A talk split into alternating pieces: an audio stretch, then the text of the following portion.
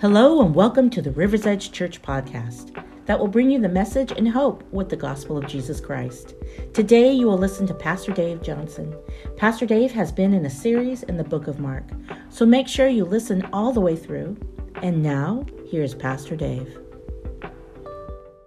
As we get into the message today, what I wanted to begin with today is asking you this question Have you ever been let in on something? That once you were let in on it, it made the entire ordeal of what you were about to go through, it made it easier and more palatable. It made it so that you could actually endure the difficulty that was ahead. Let me give you an example. When my girls were like one and a half and two and a half, I remember distinctly we went to the beach. Uh, when I lived in Southern California, it was like I, I take Fridays and Saturdays off. That's my weekend. Um, so we go to the beach on a, like a Friday when they were young and weren't in school yet, and we'd go to the beach, and I was playing with the girls in the water, and Desiree was like reading in her book or something like that, and I, I just distinctly remember this because I am just getting tackled by my girls, sand everywhere. It was so much fun. We had a great time, and I run up, and I was already feeling overwhelmed with the two, and she said, "How do you feel about adoption?" And I said like, hey, pump the brakes. We have a two and a half and a one and a half year old. Like, what, what are you? Are you crazy? Like, just pump the brakes here a little bit. You know, that was my reaction. And, and I didn't have a great reaction to it, to be honest with you, in the first place. And I should have had a better one, but I didn't. And then she was like, but what about, what about, I, I just, I really feel like we ought to adopt a special needs child. And I was like, I already just said pump the brakes to the child. Now you want to adopt a special, like, I, I'd be willing to do that, but could we wait a little bit? Like, you know, I actually don't even think I said I'd be willing to do that at the moment. I just was, she shocked me. I, I didn't have a great response because she, she kind of shocked me with that. She, she dumped this information on me.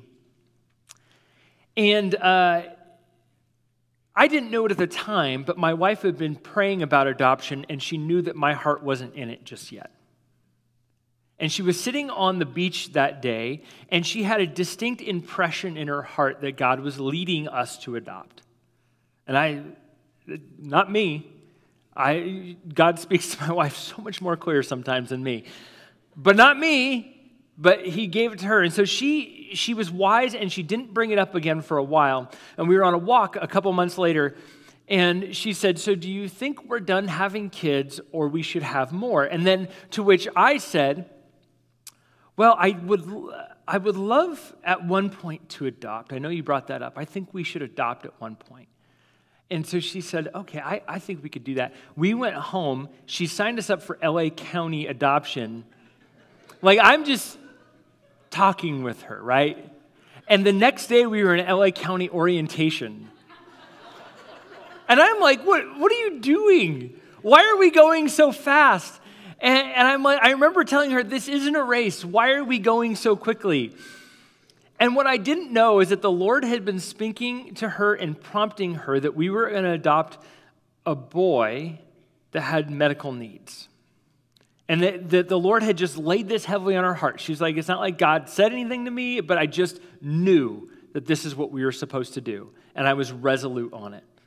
So it was like, so she got us into all these classes. And she never told me any of that part because she didn't want to scare me away. She already knew I was a bit skittish about the whole thing, so she didn't want to scare me away. So we got into classes, and we're just pumping through these classes because you got to take a trillion of them and all that. And we're taking these classes, and all of a sudden we're taking this medically fragile class, and I'm like, why are we in all these classes all the time? This is, we, we could spread this out. We don't need to do it all this weekend, you know? And I just thought I'd be overwhelmed by three kids and all that stuff. But, but it turns out, um, in the middle of all these classes, a phone number lands on my desk at the church. And a friend said, This is a pastor who's down the street from you. They have three kids of their own, and LA County Foster Care has just dumped three kids onto their lap. And there is an emergency placement, so they're not meant to stay in the home for long, but they've already overstayed the emergency placement. And you're not supposed to do this in foster care, but sometimes this happens in LA County because they're so overwhelmed.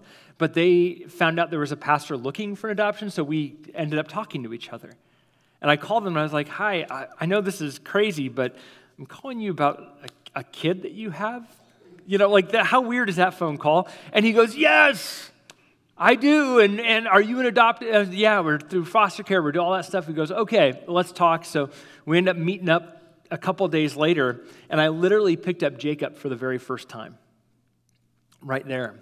And when I picked him up, it was like my heart did this huge, you know, melted into a, just a giant pool of, you know, heart substance or whatever it would melt into. I don't know. And I picked him up, and he had this crazy wild hair like he still has today. And I just looked at him, and I was like, this is my son. I just knew it. I just knew it. And, and, and in that moment, it was like my heart was bonded to his heart. I didn't know what it was, but it was like God's providence and, and God leading me, to, Desiree and I, to do this. It was like, this is my son. I knew that. And then three years of LA County court hell per, pursued after that. And they threatened to take him, that there was some. They, they, they had all these different things. I mean, he eventually was placed in our home, but there was all these different people that popped up out of nowhere that were going to take him. And all of them, none of them passed any of the tests. And I was like, okay, Lord, if he's supposed to be with his biological family, I want that to, to happen. So I'm, I'm okay with you doing that, but I love this boy and I want to keep him.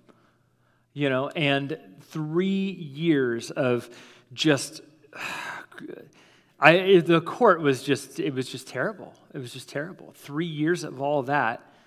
But if it hadn't been for my wife listening to God, and if it hadn't been for that moment where God had me hold this little baby boy, I mean, he was just a baby when I was holding him, and his hair was all crazy and looking at him. If it hadn't been for that moment where our hearts melted and bonded, I think the three years would have been much more difficult. But God prepared me for this moment, prepared me for the battle that adoption would be. It's not, by the way, don't let that scare you away if you're ever thinking about adoption. I hear up in Sacramento it's a lot easier. So don't let that scare you away. But God had been preparing my heart for what this would look like. And I feel like God does this at times. And maybe you've experienced this too, where God has prepared you for something and you're not entirely sure what it was until you've gone through it and you look back and go, oh, that was God's providence. That was God's grace to prepare me for the difficulty that I was about to go through.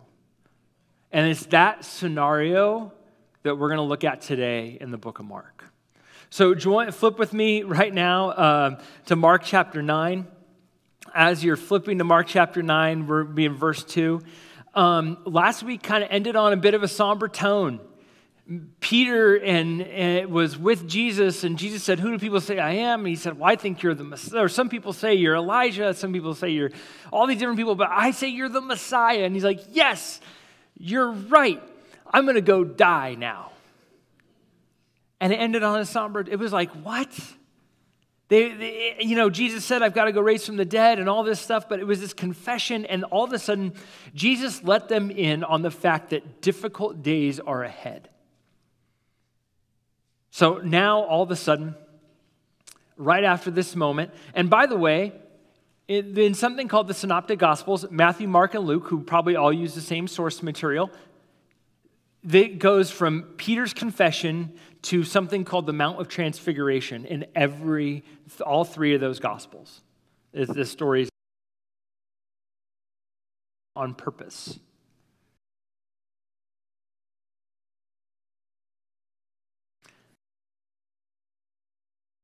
James and John with him and led him up to a high mountain where they were alone. There he was transfigured before them. His clothes became dazzling white, whiter than anyone in the world could bleach them. And there appeared before them Elijah and Moses, who were talking with Jesus. Peter said to Jesus, Rabbi, it is good for us to be here. Let us put up three shelters one for you, one for Moses, one for Elijah. He did not know what to say. They were so frightened. Then a cloud appeared and covered them, and a voice came from the cloud This is my son, whom I love. Listen to him. Suddenly, when they looked around, they no longer saw anyone with them except Jesus. As they were coming down the mountain, Jesus gave them orders not to tell anyone about what they had seen until the Son of Man had risen from the dead. They kept the matter to themselves, discussing what rising from the dead meant. Then they asked him, Why did the teachers of the law say Elijah must come first? Jesus replied, To be sure, Elijah does come first and restores all things. Why then is it written that the Son of Man must suffer much and be rejected? But I tell you, Elijah has come, and they have done to him everything they wished, just as it was written about him. So, what is going on here? I mean, they go up to a high mountain. Jesus' face and his body, his clothes all turn this dazzling white in front of them. Elijah and Moses show up, a voice from the cloud. Holy cow. What is happening here? I mean, it's this mountaintop experience with Jesus, right? Jesus now, for the second time, has told them he's got to go and die. But one of the things that he's doing before he goes to die is he's buttressing up their faith. He's shoring it up by giving them this divine disclosure helping them to see who he really is, that he really is the Messiah that they were talking about, that he really is God Almighty in the flesh standing before them. He's helping them to see that. So I want to break this down a little bit with you uh, so that you understand the deeper part. But then what I want to do is I want to kind of like understand this verse technically, and then I want you to understand this verse emotionally technically in what's happening here, because I believe it plays such a huge role in the biblical narrative and it helps us to have deeper faith in who God is and all that stuff, but emotionally because I want you to see the heart of God in all of this because I think it's deep and profound. So, technically, what's happening here? If you know the story of Exodus, then you probably understand this story. Let me just give you these two verses again. After six days, Jesus took Peter, James, and John with him and led him up to the high mountain where they were alone. There he was transfigured before them. His clothes became dazzling white, whiter than anyone in the world could bleach them. And there appeared before Elijah, Moses, and Elijah and Moses, who were talking with Jesus. So there's a lot of detail in there that I just want to break some of this stuff down for you. 1500 years before Jesus was around, Moses lived. And Moses led a group of two million Israelites out of Egypt called the Exodus and led them into the, prom- well, the promised land, but he actually led them into the desert where they sinned for 40 years and all that stuff. But in the desert, one of the key things that Moses did is he went up to a mountain to be with God, Mount Sinai. And there was a cloud that enveloped the whole mountain, and he got the law, the Torah. And he brought it down the mountain and gave it to the people of God. This is one of the key things that Moses does in the story of the Exodus.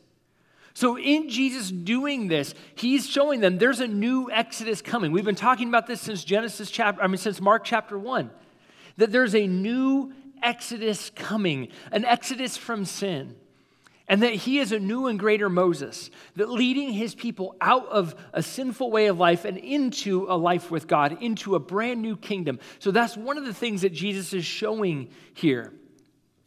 But the interesting thing, too, um, so let's look at Exodus chapter 24, verse 16.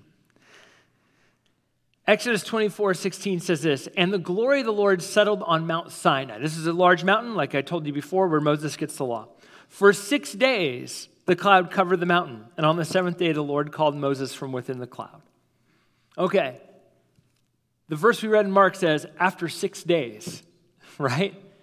And then this verse says, after six days. So, like, clearly, Jesus is linking his story with Moses' story. Goes up to a mountain. Jesus goes up to a mountain.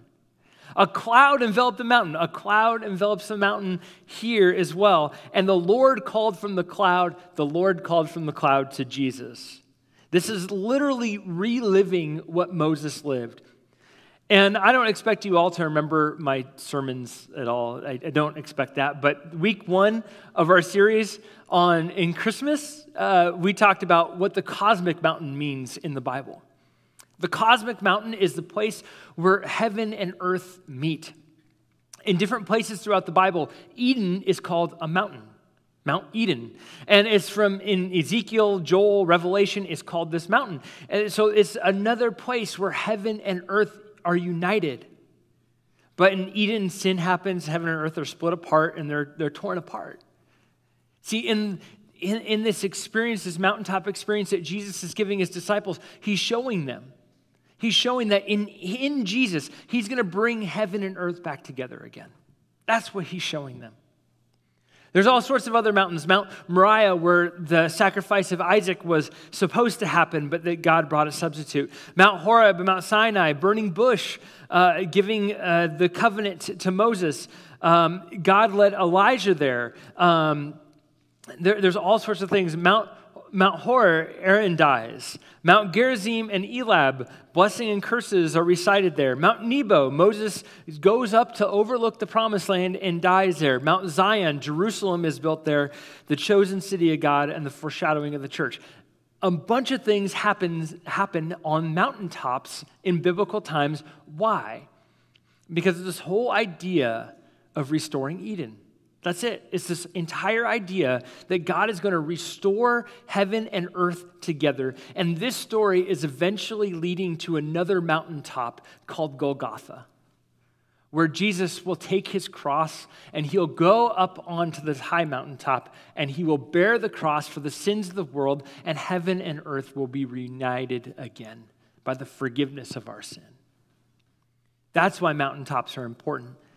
It's not just the, it's not just the whole Eden connection, but it's the fact that we could be reunited with God again, that our lives can be united with heaven right here, right now, that we don't have to die to experience that, that when you say yes to Jesus, that you could begin living in relationship with the living God right now and be united with him. And then it says this that Jesus transfigured before them. Like, what on earth does this even mean, right? If any of you have ever read this verse, you probably have been left perplexed by like the fact that Jesus' face apparently changed and his body changed. He transformed before them.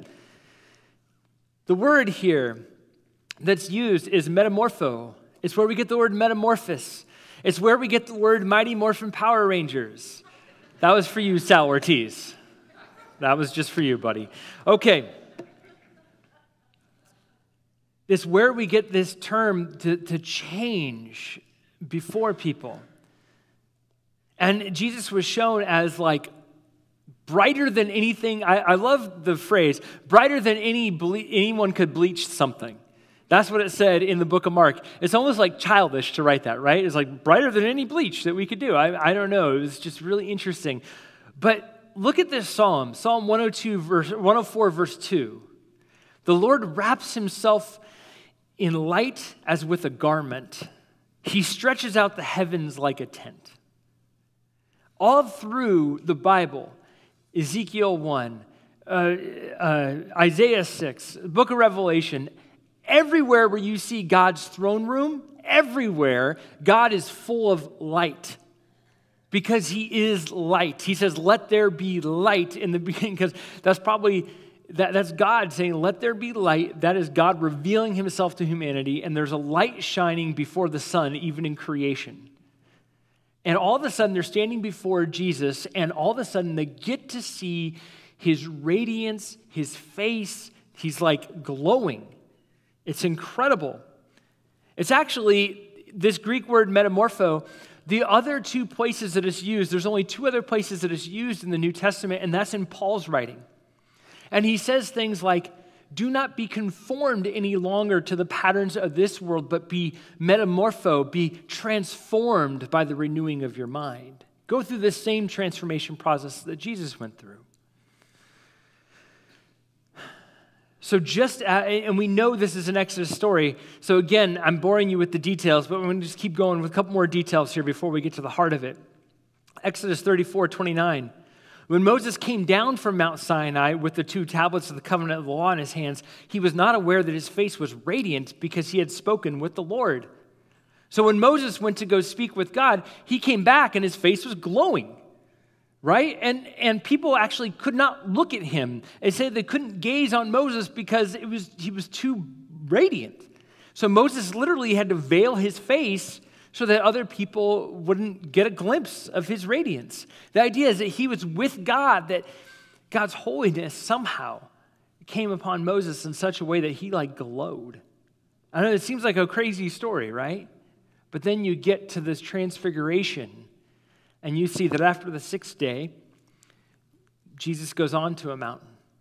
And he does all the same things that Moses did. In fact, he's a new and greater Moses because he didn't cause someone else to gloat. He, he glue, glowed. Was there? How do you tra- how do you do that one? I need an English teacher. Um, he glowed too. And then Elijah and Moses show up, which again, my wife said to me, she was like, how did they know it was Elijah and Moses? Or maybe that wasn't my wife. Maybe that was, was that you, El? Somebody asked me that. How did they know it was Elijah and Moses? I don't know. You know, they didn't have Facebook back then. There's like, you couldn't like scan somebody, like, what do they look like? I, maybe there was just something distinct. Elijah wore this distinct camel hair clothing, so maybe it was him. And Moses had the, the tattoos, right? No, the tablets, he said. Um, Moses, yeah, maybe Moses had the, the tablets. That's right. You never know. They could have had something real distinct or a staff. He threw it down. It was a snake. Who knows? We have no idea. We don't know how they know it was them, but we just know that the law and the prophets are all there watching this moment happen.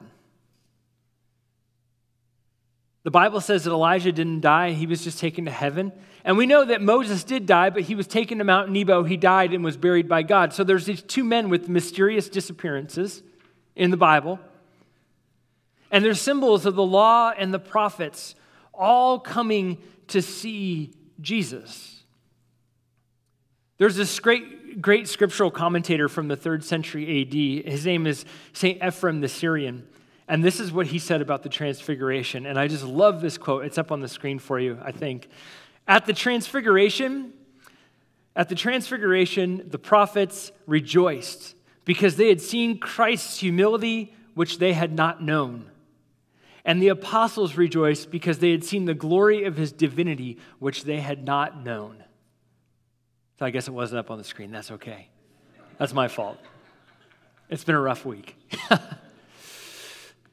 so, what this commentator was saying from the third century is that we saw Jesus, they saw the Messiah in his humanity, and, and the prophets could have never figured out that God would become man. They would have never imagined this.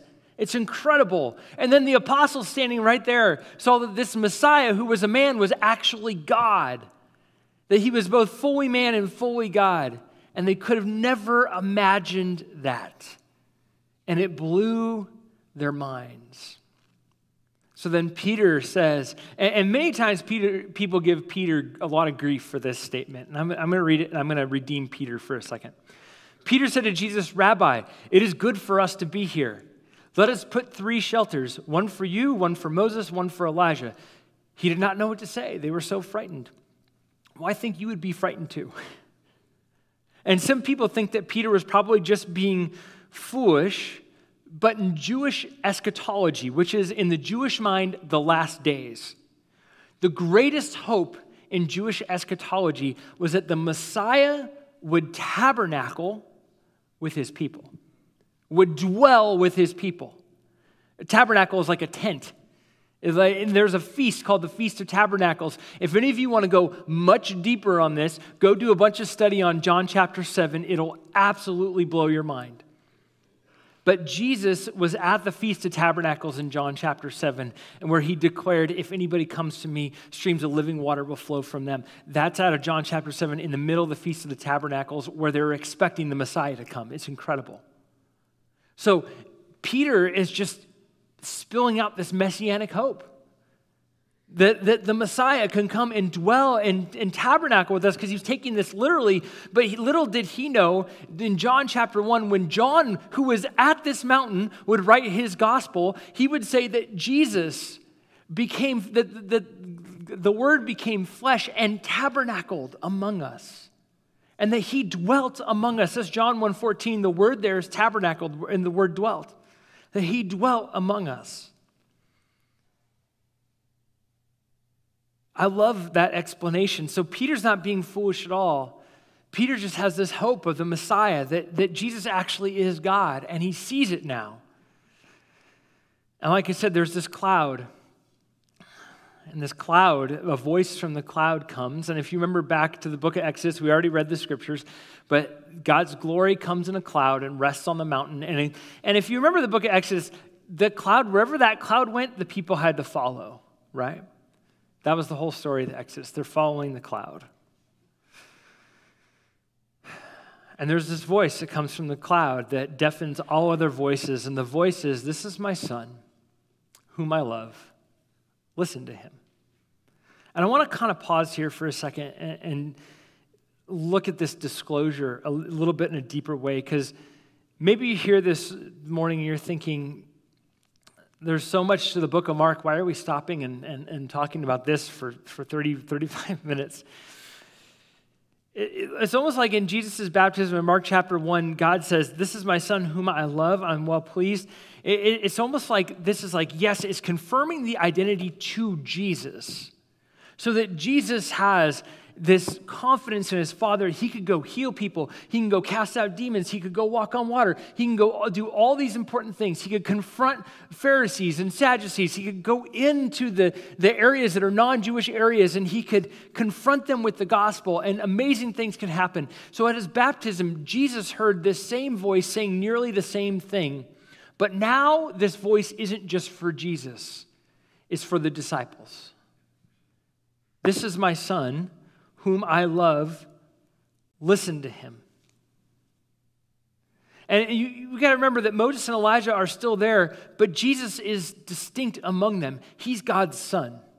God isn't talking about Moses and Elijah here, he's talking about Jesus.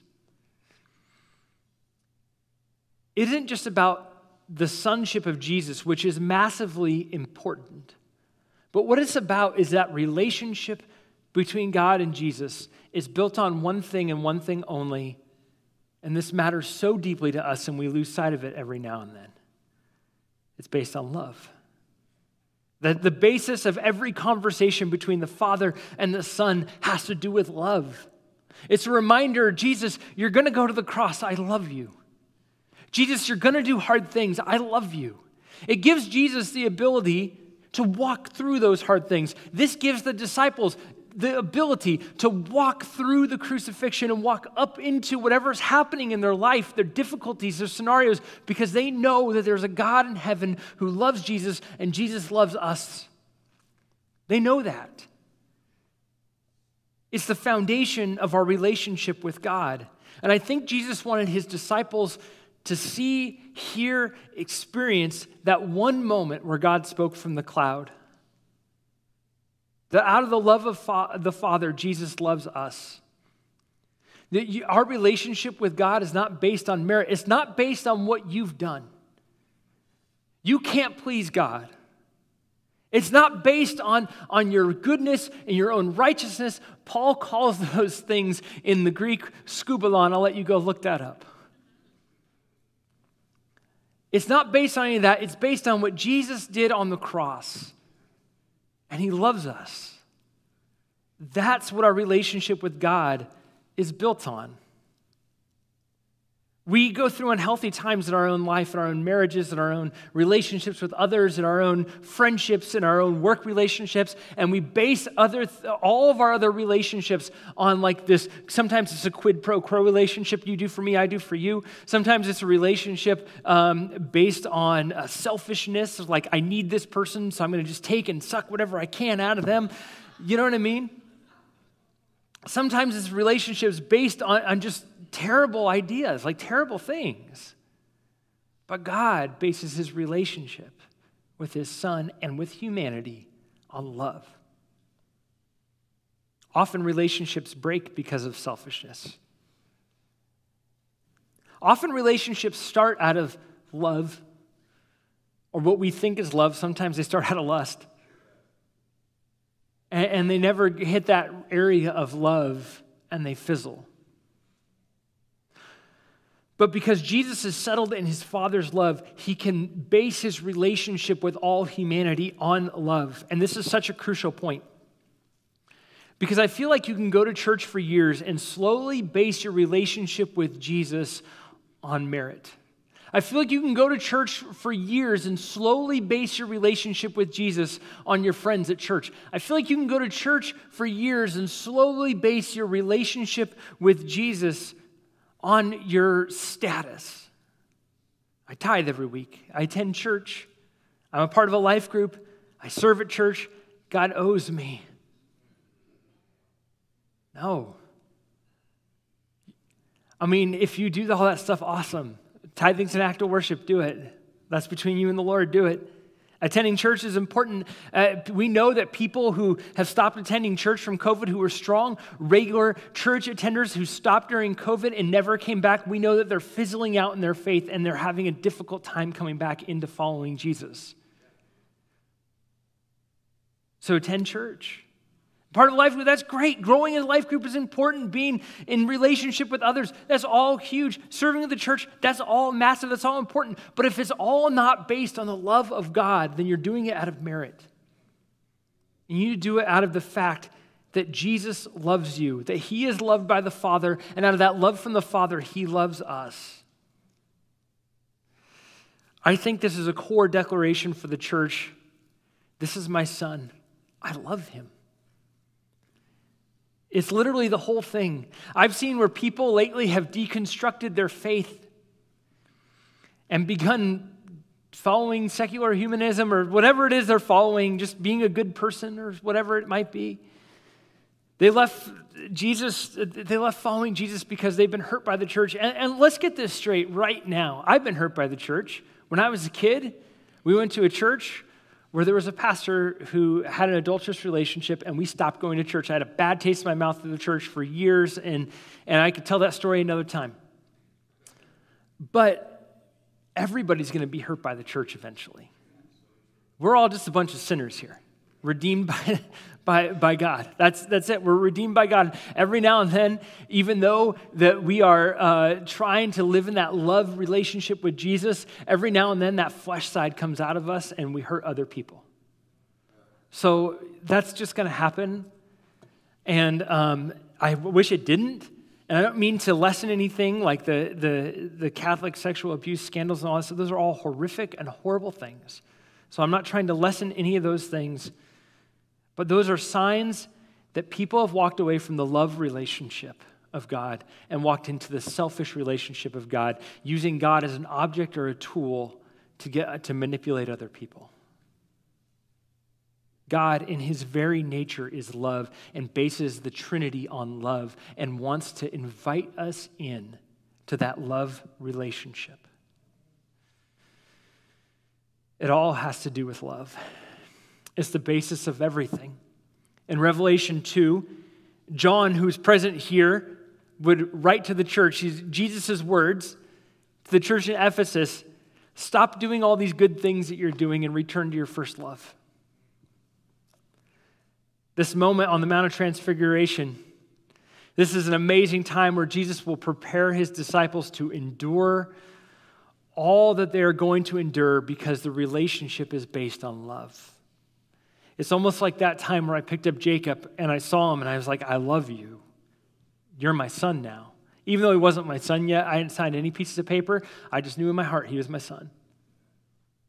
And, and I, said, I had to set him back down. And I actually had to, when I left him that day, it was hard for me. I had met him for two minutes. And it was, I was like, my heart ached when I left him. I just, God built this supernatural love and He just gave it to me that day. It was His special act of grace that helped me go through those three years of LA County Court purgatory slash hell, whatever it might have been. It was terrible. And then John, again, who was there? And this should be on the screen John 17, 25 through 26. He is recording Jesus' prayer for us. And he says this Righteous Father, Though the world does not know you, I know you. And they know that you have sent me. I made you known to them, and I will continue to make you known in order that the love that you have for me may be in them, that I myself may be in them. Let me read that last line. I have made you known to them and will continue to make you known in order that the love you have for me might be in them, and that I myself might be in them. This is Jesus' deepest prayer for you. That you get to experience, just as the Father called down from the heavens, This is my Son whom I love, that you get to experience the love of Jesus in powerful and profound ways. This is the prayer of the Son of God for you. That you get to experience God's love in more practical and profound ways than you've ever experienced it before. And that you would base everything on the love of Jesus. This is God's prayer for you. That you would experience Jesus' love in all of your relationships, your work relationships, your home relationships, your marriage, everything. Because it literally, you could base everything on this. And it's also about spurring you on in your faith. It's about helping you grow and find and follow Jesus. But it's primarily about living in a relationship of love with your Creator. That's what this is about. I think that's what was happening on this mountain. And if you could grasp what was happening on this mountain, then you could literally do anything because you know that the love of the Messiah is in you. The very last thing that he says. This is my son, whom I love. Listen to him. Moses would say this in Deuteronomy 18 15. The Lord would, your God will raise up for you a prophet like me from among you, from your fellow Israelites. You must listen to him. There's no question now that Jesus is this new and greater Moses, leading this amazing new exodus away from sin, away from the world, and into the love of God. There's no question now about that. But somehow the way forward is through listening to Jesus. How do we do that in a world that's so tuned in to Facebook, Instagram, Twitter, where, where ChatGPT, whatever it might be? How do we do that in a world that's so tuned into the 24 hour news cycle? How do we do that in a world where there's a trillion voices competing for your attention? It's simple, it's not profound, it's the simplest thing in the world. You have the Word of God. This is the Word of God revealed to you. I always tell people, I tell young ministry students this all the time your task is to read this and digest it and to ponder it every day, over and over and over again, and just in, until you die. And when you're done with it, just start reading it again, because there's a lot to forget in here. So just keep reading it every day until you die, and that's, that, that's how you're going to learn to hear the voice of God, because God has given it to you right here. There's other ways, we talk about those in deeper services. services. We believe the Holy Spirit still speaks today. We believe a lot more about hearing from God. But how do we primarily listen to God? He's given us His words. And you come to church and, and every week, and, and it's my hope that I spur you on to a, a greater and more robust week of Bible study in your own life, and your own devotions, and that you seek God at home. That's so important. Because if you're living on this on, on a Sunday to hear God's word, you're living on one meal a week, that leaves you hungry. So I want to encourage you Jesus, Jesus was told by his father, This is my son, whom I love. And it's clear now that he's speaking to the disciples and not Jesus. Listen to him. That's from God to us, the disciples. Listen to him. And the best way to listen is through his word. Just as I feel that the Lord gave Desiree and I a special insight about our own adoption journey so that we could face the trials, Jesus gave a few disciples a deeper insight into a closer revelation of who he was so that they could endure, so that they could have confidence that they are loved by God, so that they can continue to build deep community with others of love. Just as God is preparing uh, Peter, James, and John to walk through the next door He's preparing you to walk through whatever next door it is for you too. Whatever challenge and trial you have coming up, whatever you're facing, God has been preparing you for it. And what I want to tell you is that you need to do that in a posture of knowing that you are loved deeply by your Creator. You don't need to earn it. In the same way that he lavishes love on his son, he lavishes it on you. So listen to him. Let's pray. Lord Jesus, we just thank you for this disclosure moment on the Mount of Transfiguration. God, we thank you for this moment that, that the disciples got to see your, your face shining, radiant. And we got to hear this voice that you love us. God, we know that you love us. There's some people here today who might need to repent because in the relationships, maybe we've built relationships on everything but love. We built relationships on manipulation. We built relationships on whatever it might be. God, maybe there's some people here who've even tried to build a relationship with you through manipulation. God, I'll do this if you do that. But Lord, we know the reality and the truth that you love us. So, Lord, we repent from all other kinds of trying to forge through relationships without love. And we ask you to just pour out your love onto your people. Help us to know that we are loved by you. God, we know that through the stories of the cross and the pouring out of your spirit, but sometimes we need that extra understanding of how deeply we are loved. And we ask you to pour that out onto your people. Help us to listen to you, Lord, to read your word to get it into us deeply. In the name of Jesus, and all God's people said, Amen. Thank you for listening to the River's Edge Church podcast with Pastor Dave Johnson. If you are hearing this message, you've listened to the entire episode, and for that, we want to thank you. We hope you enjoyed this new episode, and if you did, please leave us a review and share with your friends. For more information on the ministries at REC, check out our social media pages. The links are always in the description.